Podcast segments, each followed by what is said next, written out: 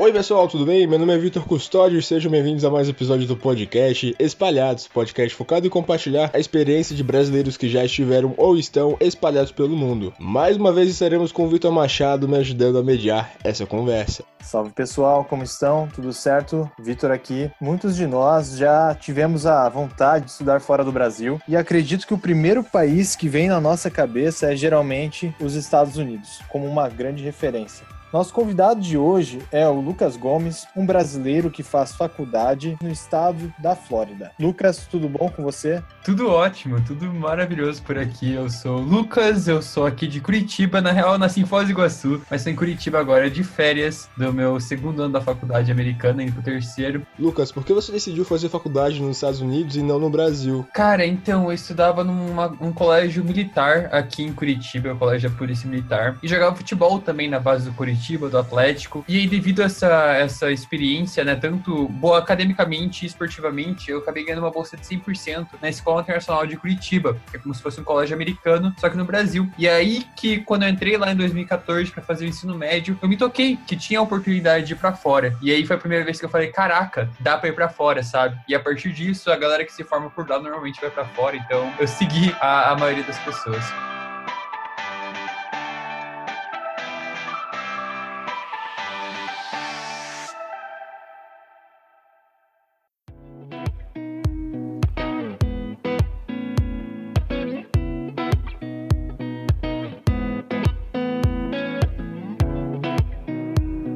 Lucas, então, vamos lá. Em que estado você estuda, cara? Então, eu, é, a gente sempre pensa, né? Onde que a gente vai morar nos Estados Unidos? Beleza, vai ser os Estados Unidos. Quais estados que a gente pensa primeiramente? Nova York, Califórnia e Flórida. Só que o problema é, como eu disse, eu era bolsista 100%, então não tinha muita condição de me bancar em estados muito caros, que o custo de vida era alto. E os dois mais caros são Califórnia e Nova York. Então o que me sobrou foram as faculdades na Flórida, elas acabaram ficando mais em conta, pra lá que eu fui. Entendi, cara, entendi. Legal. Realmente, Lucas, você resumiu a situação de muitos brasileiros mesmo que buscam essa experiência nos Estados Unidos. Essa opção por esses estados realmente é um, é um destaque mesmo. Vamos lá então. Você contratou alguma empresa para te ajudar na sua ida aos Estados Unidos, Lucas? Não, não contratei porque eu, primeiramente, eu realmente não tinha condições de contratar uma agência, alguma empresa para isso. Como eu disse, tinha bolsa na escola internacional, onde eles tinham algum direcionamento para ir para fora, mas eu tive que meio que aos trancos e barrancos procurando bastante sozinho, porque na época eu não tive tanto suporte assim, mas fui indo, fui pesquisando, usando a internet, falando com outros amigos que estavam fora, mas não, não usei nenhuma empresa. Tá ótimo, muito obrigado. Lucas, o processo do visto é muito burocrático? Qual que seria a documentação e o tempo de espera, mais ou menos? O processo do visto para os Estados Unidos normalmente é, é burocrático, sim, né? Eles tentam, eles não são tão abertos assim para novas pessoas vindo, qualquer um vindo para lá, mas o bom é que o visto de estudante é um do que tem as menores taxas de negação que existe, então é tranquilo. Sim, tem que fazer algumas coisas, tem que pagar algumas taxas, tem que ir até, né? Eu sou de Curitiba, tive que ir até São Paulo para conseguir tirar o visto, fazer a entrevista, mas foi tranquilo para mim, não cheguei nem perto de ter o visto negado ou nada do tipo. Quando, quando você vai, quando você é aprovado na faculdade, ela te pede alguns documentos e baseado nesses documentos, ela começa o processo para você fazer o seu visto. Ela te manda um documento pro, comprovando que você está indo para lá, comprovando que você tem suas bolsas, que você tem como é, bancar seu ano por lá, e aí baseado nisso, você pega esse documento, pega alguns outros, como seu passaporte e outras coisas, você leva e você marca o seu dia para você fazer sua entrevista e fazer também e pegar seu visto, né? São dois dias diferentes. Eu fiz um dia após o outro e aí eu fui para São Paulo. No tipo, esse foi um processo de cerca de um mês assim. Aí eu fui para São Paulo, fiz fiz a primeira parte que era basicamente os carimbos e deixei minhas digitais por lá. E no dia seguinte era a entrevista, levei todos os documentos, levei o tal do F1, né? Que é o que é o visto estudante. Levei meu I-20, o F1 e aí fiz a entrevista, durou o quê? Nem dois minutos. E aí, alguns dias depois, meu visto chegou na minha casa pelos correios e, e assim eu fui. Que ótimo, cara. Lucas, você aplicou para mais de uma universidade ou apenas uma a qual você estuda nesse momento? Cara, eu imaginei assim, eu falei, eu preciso de bolsas? Preciso. Então, quanto mais faculdade eu aplicar, mais chances eu vou ter de conseguir a minha bolsa. Então, eu apliquei para um monte, consegui ser aprovado em 14 universidades e, e aí escolhi a que, na real, foi a mais barata de todas. Parabéns, Lucas. 14 universidades. Muito bom. Uma pergunta, cara, é uma porcentagem em cima do valor total? Como é que funciona esse desconto, essa bolsa, geralmente? Sim, geralmente a bolsa é em cima da, da tuition, né, da anuidade da faculdade, o valor total, mas tem outras bolsas que também incluem alimentação e hospedagem. Geralmente os brasileiros que aplicam, eles escolhem cerca de, sei lá, quatro, cinco universidades, né? Desde aquela mais impossível para mais tranquila. Tô realmente impressionado, você tá de parabéns, Lucas, porque 14 universidades é realmente uma conquista, uma vitória muito importante sua. Parabéns, Lucas. Valeu, mano. Valeu. Foi meio que sem querer, assim, porque eu falei, vou aplicar para várias. E óbvio, não foi para nenhuma Harvard, sabe? Mas, mas foi umas, umas boas, uma, umas bem legais. E eu tô muito feliz onde eu tô estando hoje. Lucas, nesse processo de seleção, o que eles avaliam? Sua história, suas notas? Como é que funciona? Tipo assim, avaliaram a sua história? Você escreveu uma carta com a sua história? Eu sempre gosto de dividir para ficar mais fácil para as pessoas em sete pilares diferentes para você aplicar, né? Que o sistema americano é mais holístico, é mais diferente, tem mais coisas que as pessoas analisam. Eu gosto de dividir em sete que fica mais fácil de entender. Primeiro ponto, primeiro pilar é o tal do GPA, as suas notas, né? Só que em formato de 0 a 4, em, nota, em formato de, de letras, né? Tipo A, A menos, F, D e assim vai. Que é a sua nota do ensino médio. Basicamente isso, seu boletim. Segundo pilar seriam os Enems americanos, tanto SAT ou ACT. Terceiro pilar seria o TOEFL, o teste de proficiência de inglês para você provar, né? Que você tem pelo menos um nível intermediário de inglês para fazer faculdade em inglês. Quarto pilar seria o currículo. Eles pedem que você escreva por uma página, é, contando sobre o que, que você fez durante o ensino médio, suas atividades extracurriculares, suas habilidades e assim vai. O quinto pilar entra aí o que você comentou sobre a carta. Você vai lá e escreve um essay, uma redação de até 650 palavras, contando sobre algum acontecimento que, que você viveu, algum fracasso, alguma conquista, algo sobre seu, seu passado. Que aí que a faculdade quer entender quem você é como pessoa, para a faculdade ver você realmente, para personalizar a sua aplicação. Sexto pilar, para continuar essa personalização, são duas a três ou até quatro cartas de recomendação de seus professores, educadores, ou até meu professor de futebol escreveu uma carta de recomendação para mim. E por último, e, e às vezes é opcional, eu passei em 14, mas só uma delas me pediu, que foi a entrevista, onde a faculdade senta com você por uma meia horinha e troca uma ideia para realmente ver se você é o candidato que, que eles querem. E é muito interessante ver o quanto de coisa que tem. Eu sempre digo que o processo americano é muito mais complexo, é sim, mas na minha opinião ele é muito mais meritocrático, muito mais justo, porque você é muito mais que só.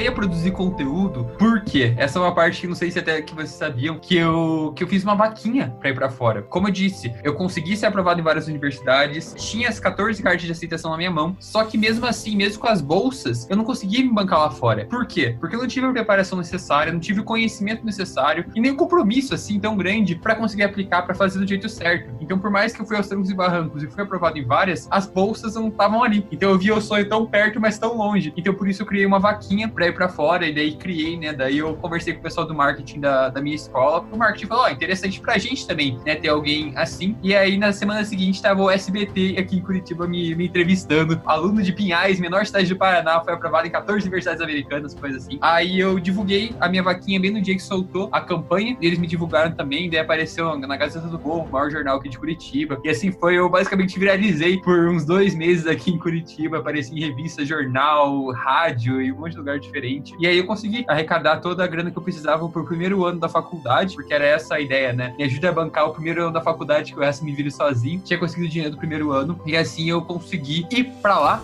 né? Essa foi a primeira ideia, ir pra lá. Mas eu falei, cara, eu quero muito ajudar essa galera pra eles não precisarem passar pelo que eu passei. E além disso, eu tinha ganhado alguns seguidores, estava até com acho que mil seguidores na época, por causa dessa, dessa pequena viralização que eu tive. Então a galera começou a perguntar, tipo, putz, eu doei pra você, ou eu tô aqui, eu conheci sua história, quero saber mais sobre você. E aí eu cheguei lá na, na faculdade, fiquei uns seis meses por lá, e aí eu percebi que, cara, é, eu quero produzir mais, eu acho muito legal, tava achando legal o feedback das pessoas. Eu falei, vou começar a produzir, e comecei. Em 2019 eu comecei a produzir conteúdo, agora faz um pouquinho mais de um ano que eu ajudo a galera é, a ir pra fora, não conto só sobre a rotina lá fora, mas também eu mostro passo a passo. E aí o, o Matheus Tomoto, que hoje em dia é o maior influenciador do Brasil sobre intercâmbios, ele me achou nesse meio e falou: você não quer trabalhar para mim? Porque ele não tinha feito faculdade lá fora. Daí eu falei, claro, sem dúvida nenhuma.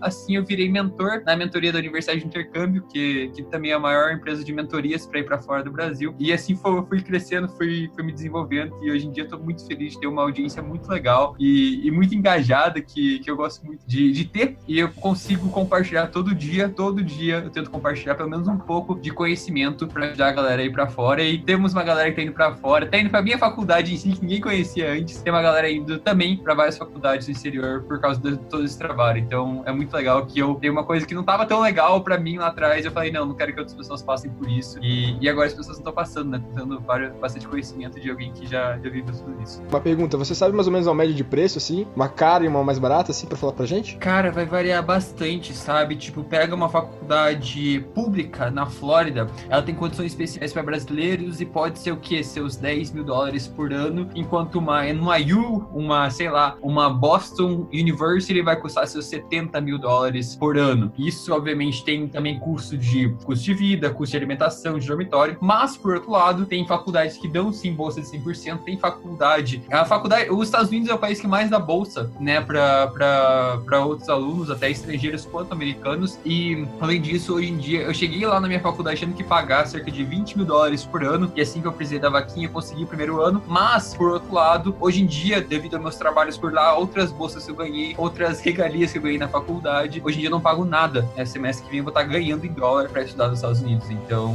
depende muito, sabe, é difícil falar, entende? Entendi, entendi. Olha, Lucas, cara, escutar sua história me deixou muito feliz, porque eu e o Vitor temos agora a oportunidade de trazer pessoas como você para contar sua história, então, cara, realmente, obrigado por estar aqui, e que história linda, cara, que história legal, meu, muito legal. Fora essa conquista pessoal, o que mais impressiona e que é de se admirar é essa tua vontade também para ajudar as pessoas. Isso é único, cara. Meus parabéns mesmo. Valeu, valeu, galera. Obrigado. É, e é que, né, tipo, eu cheguei lá fora e eu pensei, cara, eu sou privilegiado por estar aqui, eu sei que teve uma vaquinha, eu sei que, cara, eu. Por que, que eu posso estar aqui e os outros não, sabe? Então foi, foi essa a ideia, esse que foi o começo de tudo. E, e obrigado, obrigado por as palavras.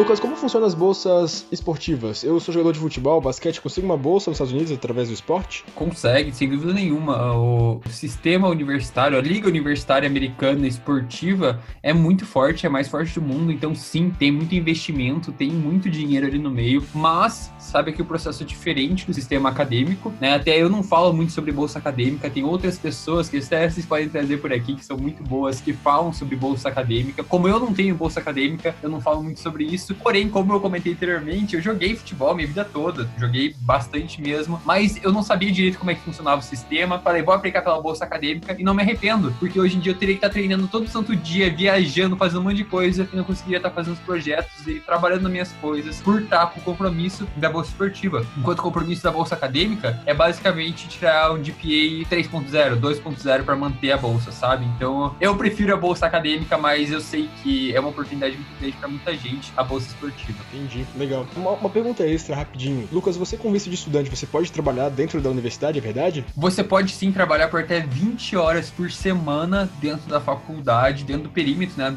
Perímetro do campus. Porém, você ainda assim pode aplicar para alguns estágios fora da faculdade, no chamado CPT. Você pode trabalhar fora da, da faculdade, mas para isso você tem que estar já há um ano na faculdade, se eu não me engano, e você precisa conversar com seu professor, tem que ter a ver com o curso que você está cursando entende? Entendi. E no seu caso, que curso você está cursando? Hoje em dia eu faço marketing. Lucas, qual a sua experiência pessoal com acomodação? Por acaso você vive no alojamento, igual os filmes? Cara, no primeiro, primeiro ano, quando eu cheguei lá na faculdade, agora eu tô indo pro meu terceiro, primeiro ano eu tive que dividir um quarto com um americano, e eu era um americano muito diferente de mim, o cara é super é, introvertido e, e, tipo, só realmente muito introvertido mesmo. Eu brinco que ele só fazia três coisas da vida, que era dormir, ir pra aula e jogar videogame. Ele ia dormir dormir tipo 6 da tarde e acordava tipo 5 da manhã para jogar videogame. Das 5 às 9 ele jogava videogame, das 9 às 2 ele ia pra aula, ele voltava pro quarto, jogava videogame até as 6, às 6 ele dormia e assim ia. Não foi fácil, mas hoje em dia, devido ao meu trabalho como monitor de dormitório na faculdade, eu tenho meus custos de alimentação de dormitório todos pagos pela faculdade em si e além disso eu consigo ter um quarto só para mim, um quarto duplo, só que só para mim por causa do trabalho. Então, para mim tá muito bom no momento e, e, bem melhor do que ter um colega de quarto, pra falar a verdade. Lucas, ficar nesses alojamentos dentro da universidade acaba ficando mais barato? Depende de novo, depende da universidade, depende do alojamento, mas por experiência própria, por amigos meus que eu, que eu conheci lá fora, fora da faculdade acaba ficando mais barato por ter mais opções, por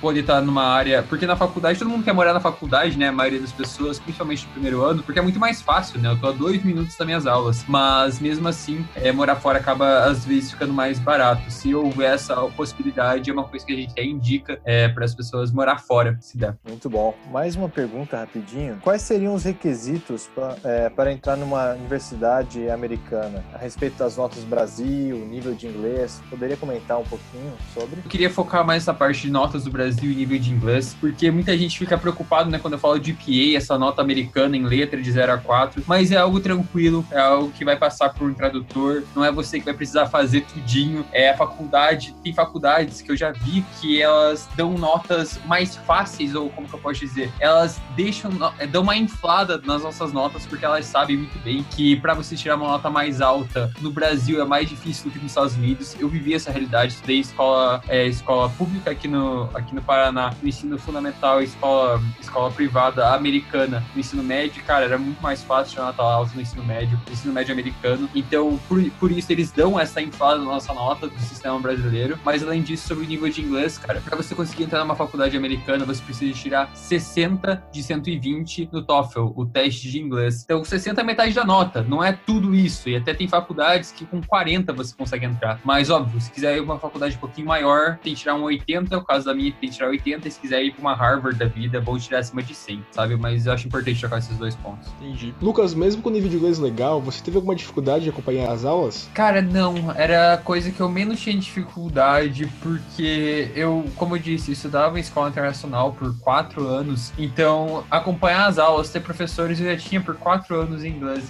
O, o difícil mesmo foi acompanhar os gringos falando com sotaque e rápido. E aí, trocando ideia no dia a dia, com gíria, coisa assim. Porque na aula numa escola internacional, você fala com o professor em inglês, só que você vira pro lado pro seu amigo e faz aquela piada em português. Aí lá você vira pro lado e tem um americano te olhando, tipo, o que está olhando? então é um pouquinho diferente. É, mas acompanhar a aula em si não. Foi mais, tipo, a dificuldade foi no dia a dia, assim mesmo. Fechou. Você acha que tem alguma diferença entre a forma de ensino dos Estados Unidos para o Brasil? Sem dúvida nenhuma, sem dúvida nenhuma. Lá fora eu tenho no máximo 20 alunos por sala de aula, né, com o professor. Então é muito mais conversa, participação, apresentação, texto, é, redação, feedback pro aluno enquanto no Brasil é muito mais só o professor que fala o tempo todo, o aluno memoriza e recurgita na, hora da prova. Então, sim, tem uma mudança totalmente, nossa, gigantesca. E depois que eu fui pro sistema americano, já no ensino médio, eu me apaixonei pelo sistema e não quero mais sair, não. Que legal, cara. Eu vi falar que o aluno lá nos Estados Unidos tem mais contato com o professor, né? Você pode conversar com ele, tirar dúvidas mais de perto. Sem dúvidas, eles têm um negócio que se chama Office Hours, onde o professor fica lá, literalmente, o trabalho dele é sentar e ficar esperando pelos alunos chegarem e trocarem ideia. E eu já fui muito pra sala do professor falar, tipo, como é que tá a vida, trocar ideia, apresentar um projeto pessoal meu que não tinha nada a ver com a aula, ou chegou antes da prova e pergunto sobre a prova em si, ele me mostra tudo que vai cair, é, e só fala só isso disso, isso e isso, ou para revisar algum texto antes de eu entregar, eu chego lá uns dias antes e ele me mostra tudo certinho que ele quer ver, e se eu fizer o que ele manda, eu tiro um 100. Então, sim, tem um, tem um contato muito maior, os professores sabem quem eu sou pelo nome, e, cara, sem palavras, é muito bom. Que legal, cara. Nossa, quero estudar lá agora.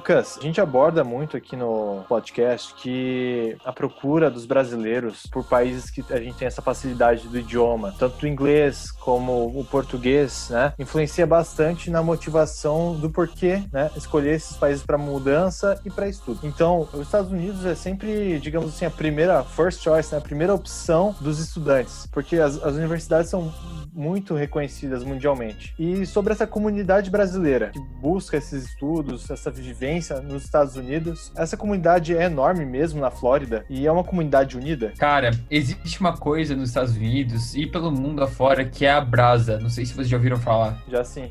já sim. Ah. Inclusive, tenho amigos que participam da Brasa ativamente. Sim. É. é, é incrível. É a Associação de Brasileiros no Exterior. Basicamente isso. E, cara, é demais. Lá, cada faculdade, pelo menos as maiores maiores faculdades dos Estados Unidos tem a tal da Brasa. Tem quase 100 só nos Estados Unidos, que é como se fosse uma fraternidade, só que de brasileiros, aonde os brasileiros também fazem conferências. Já fui em conferência em Boston, que, cara, tinha 400 brasileiros lá para trocar ideia, para ver outras pessoas, seja, por exemplo, a Luísa Trajano, dona do Magazine Luiza, foi lá, foi lá da palestra, foi lá nos, da, nos painéis. Empresas brasileiras vão até lá, vão até nós, porque eles sabem que é uma mão de obra muito legal. Então tem conferências muito incríveis por lá. Mas também, por exemplo, eu fui para Tampa, que é umas 40 minutos da minha faculdade, uma das três, quatro, cinco maiores cidades da Flórida. Cara, eu cheguei lá na USF, que é a faculdade da Flórida, e tinha um, um churrasco acontecendo com 300 brasileiros por lá, churrascão mesmo, e com piscina e tudo muito incrível, até porque a USF é a faculdade no mundo com mais brasileiros, tem mais de acho que 300 brasileiros por lá. Então é incrível. Daí eu vou para Miami e meu Deus, tem outro churrasco lá com cento e poucos brasileiros. Então é, é muito incrível, é muito legal. É uma comunidade realmente muito forte, muito unida. E eu digo que eu conheci muito mais brasileiros nos Estados Unidos no meu primeiro ano lá fora do que no meu último ano aqui no Brasil. Então é muito louco. Eu adoro, adoro mesmo. Cara, amo a Brasa, amo a Brasa.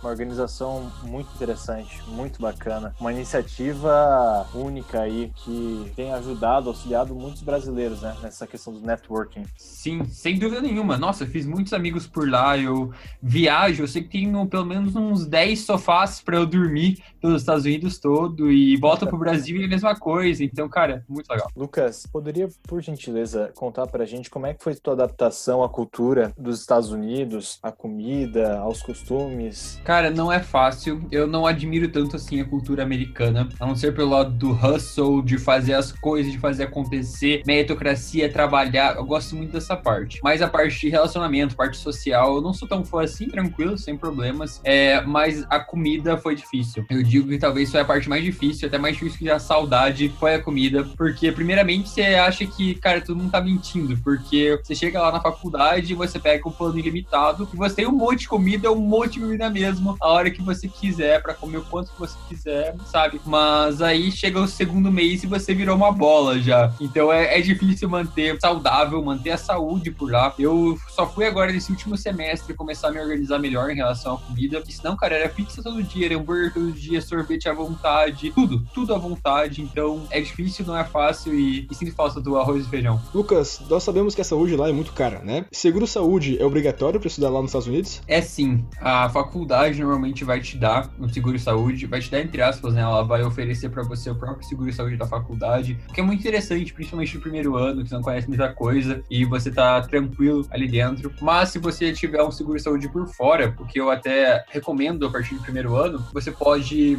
ter ele e não ter o da faculdade em si, se for mais barato, se você preferir. Entendi. Lucas, você viajou muito por lá, cara? Cara, eu viajei, é, não tanto assim, eu até tinha mais planos para esse semestre. Esse semestre eu queria até ir pro Vale do Silício, eu queria ir mais para Harvard de novo, mas não rolou, né, por causa do corona. Mas mesmo assim, eu já, já viajei sim por lá, já fui para Miami várias várias vezes, fui para Tampa várias várias vezes, fui para conferências gigantes em Orlando, já fui, e a melhor de todas, na minha opinião, foi quando eu fui pra Boston mesmo. Eu visitei MIT, Harvard, e fiquei em Harvard. Eu fiquei na casa de, de um amigo que, que estudava em Harvard, então eu fiquei no, no alojamento lá, foi muito legal. E foi nesse, nessa viagem que eu também fui pra aquela conferência. Mas eu quero viajar muito mais, quero ir pro Texas, quero ir pra Chicago, quero. Nossa, tem muito lugar, cara.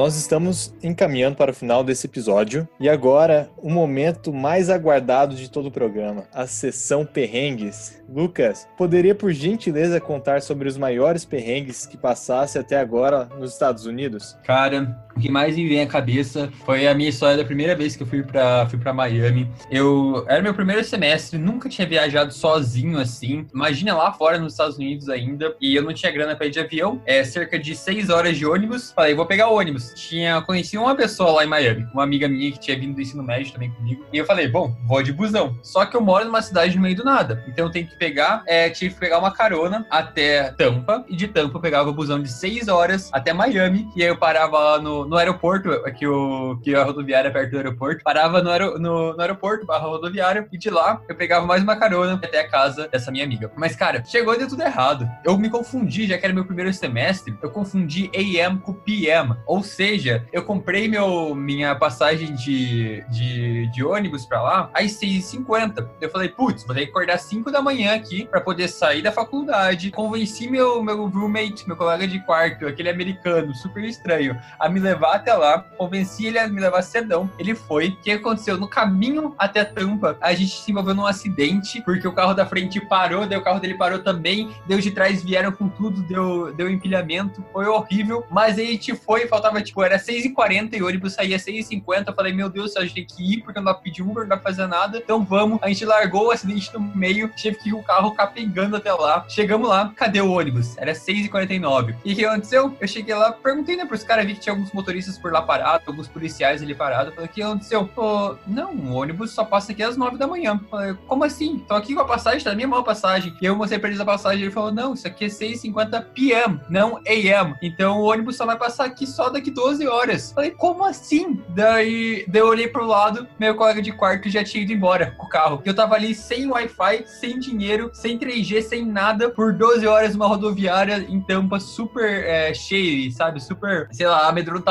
assim, com um monte de mendigo por lá. Falei, meu Deus, e com mala e tudo, assim, é, todo animado pra ir pra Miami. Falei, Jesus, e agora? Aí o que aconteceu? Eu liguei pra. Eu falei, o que eu posso fazer? Eu falei, vou tentar falar com a companhia, né, de viação pra ver se eu consigo mudar o horário do meu ônibus, porque eu sabia que tinha outras nove da manhã. Aí eu peguei o telefone de um policial americano que ficou com dó de mim, é, daí eu peguei o telefone dele, liguei pra lá, eles não atendiam, não atendiam, até que o policial virou pra mim e falou, ó, mais um minuto tem que ir embora. Daí os caras atenderam, daí eu consegui, peguei meu cartão, consegui mudar a passagem para as nove da manhã, daí um frio, um frio, um frio que tava no, no inverno de lá, aí que é de quase dezembro, aí eu peguei o ônibus às nove da manhã, depois fiquei umas duas horas ali na rodoviária esperando, peguei o ônibus às nove da manhã, deu uma hora e meia de viagem de ônibus, bum, o ônibus quebrou. O ônibus quebrou no meio da viagem, aí eu não tinha o que fazer, parei, a gente parou numa, numa lanchonete lá, e aí eu me juntei com outros três latinos, outros caras da Argentina e tal, e a gente rachou um Uber de 200 dólares, dólares cada um pagou 50 para poder ir até Miami, porque o ônibus ia levar um tempão, e já tinha rolê em Miami, eu não podia perder mais tempo, porque ia chegar só de noitão, ia perder o rolê de todo mundo, já tinha ingresso comprado, e aí depois, todo esse tempo, os caras me deixaram no, no lá na, lá no, como que é o nome? Na rodoviária, e assim eu cheguei na rodoviária, e depois peguei o Uber até a casa da minha amiga, e assim que eu cheguei em Miami, finalmente. Então, tipo, cara, foi um negócio gigantesco, e nossa senhora, agora eu, eu consigo sentar e falar, cara, eu sei me virar nos Estados Unidos depois de tudo isso que rodeu, e, e eu nunca mais andei sem 3G comigo. Melhor história, cara. Melhor história, meu Deus do céu. Até agora, essa foi a melhor história que eu escutei de perrengue. Com certeza.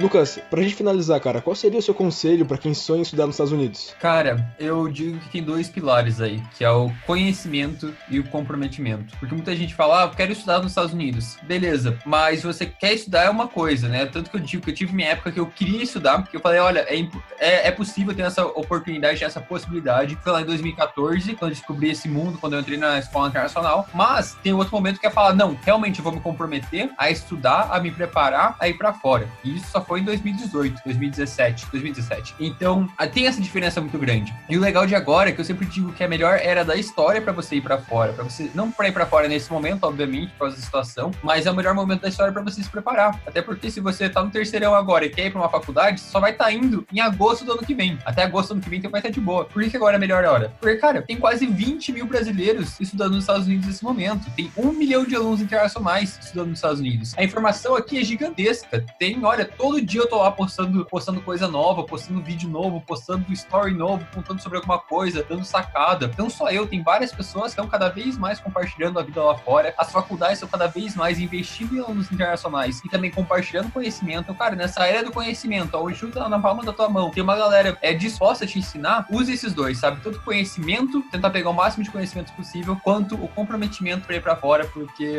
por exemplo, se você tira uma nota alta numa SAT, cara, essa tua nota pode virar meio milhão de reais em bolsas. Pode virar 100 mil reais fácil, 100 mil dólares fácil em bolsas. Então, cara, foca no conhecimento e no comprometimento e se prepara, se prepara, até porque a maior diferença entre alguém que tem Harvard e você é a preparação. Eles se prepararam mais e melhor que você. Então, se prepara e faça isso se tornar uma realidade para você. É um ótimo conselho, Lucas. É um ótimo conselho, realmente. Tem uma frase que eu acho que é muito impactante de São Francisco de Assis que diz o seguinte, né? Comece fazendo o necessário, depois faça o possível e quando você menos esperar, você vai estar fazendo o impossível, né? Então eu acho que essa, eu acho que essa é, devia ser a diretriz, né, para os estudantes, para a gente focar, para a gente ir atrás dos nossos sonhos e o que tu passou, a tua experiência realmente é algo genial, Lucas. Muito, muito obrigado mesmo de coração pela presença e pelas palavras. Imagina, cara, eu acho muito legal, igual eu já falei antes aqui quando não tava gravando, o trabalho de vocês é muito maneiro mesmo. É uma coisa que até eu queria ter, ter conseguido fazer, assim, algo tão bem feito, tão bem produzido. E é uma honra estar aqui compartilhando com vocês. Obrigado, Lucas. Então, pessoal, gostaria de agradecer imensamente, novamente, a presença do Lucas nesse episódio, onde nosso maior objetivo é que, de alguma forma, a história do Lucas te ajude a conquistar teus próprios sonhos. E mais uma vez, estamos muito felizes com o retorno que nossos ouvintes estão dando. Isso é algo fora de série. Como sempre, espero que todos tenham gostado do episódio. E se tiverem qualquer dúvida ou feedback,